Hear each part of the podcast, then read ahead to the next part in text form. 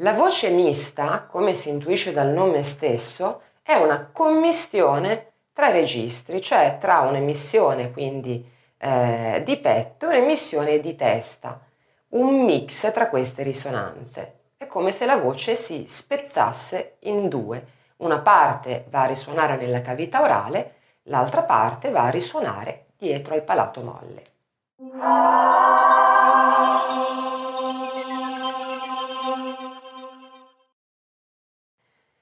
La voce mista è uno dei, eh, degli step in genere più difficoltosi o che richiedono più tempo per un allievo di canto per chi voglia imparare a cantare.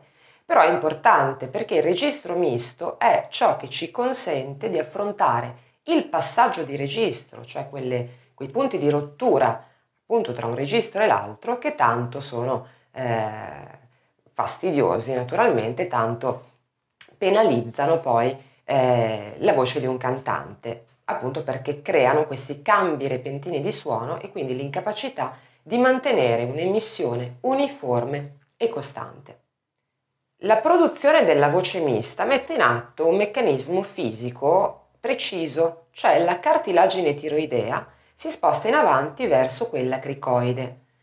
In questo modo le corde vocali si tendono, si allungano di più però si mantiene lo spazio e la risonanza, quindi ehm, sufficiente per mantenere un suono corposo caldo che quindi uniforme su tutto il range, quindi anche sul registro poi acuto di testa appunto.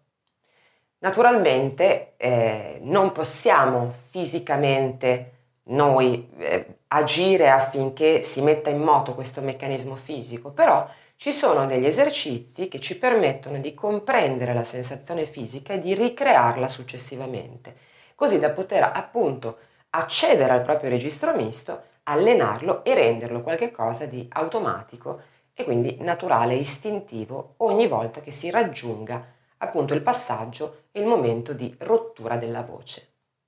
Come si fa a mettere in atto quindi questo processo? Utilizzando un tipo di emissione, un tipo di suono che da alcuni viene definito del bordo, da alcuni cry, da alcuni pianto, che poi è la traduzione esatta di cry, e appunto questo suono un po' mugolante, un po' cigolante, che corrisponde più o meno a questo.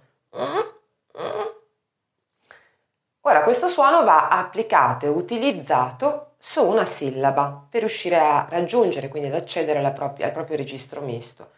La sillaba che andremo a utilizzare è la sillaba bois.